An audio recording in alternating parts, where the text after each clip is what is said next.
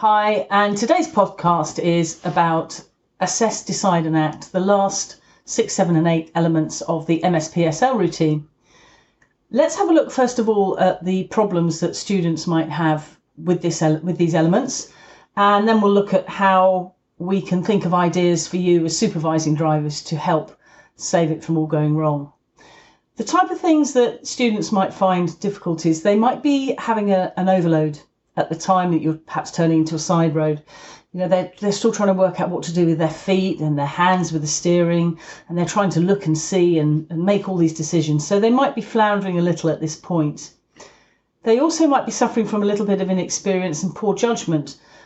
You know, us as uh, full license holders, experienced drivers, can immediately assess whether a gap is bigger, big enough for us to fit through. We can very easily assess speed and distance of a, an oncoming vehicle.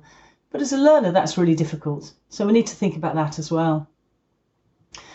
The learner might also make a decision that they think is right, and it might well be the right decision, but they might not be able to actually put that into action. So they might think, I need to slow right down and move over to the left. But actually, physically making that happen, if they are slightly in overload at that point, might be difficult for them. They might also be feeling a little bit of fear and they might be suffering from a little bit of hesitation and lack of anticipation. So let's have a look at what you can do as supervising drivers to help them overcome those problems. We know that you have to get them coming slowly into the junctions. You've got to be looking well ahead, well ahead of your learner. And you've got to support them in, in all the decisions that they make. Be ready to intervene if necessary verbally. And if you can do some Q&A with them, question and answers on approach to ask them what they're looking at, what are they seeing, what's their plan? What are you going to do about that? What are you going to do about this? That will help you understand that they've got the situation under control.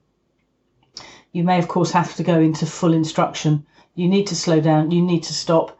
You may even have to help them by guiding the steering wheel.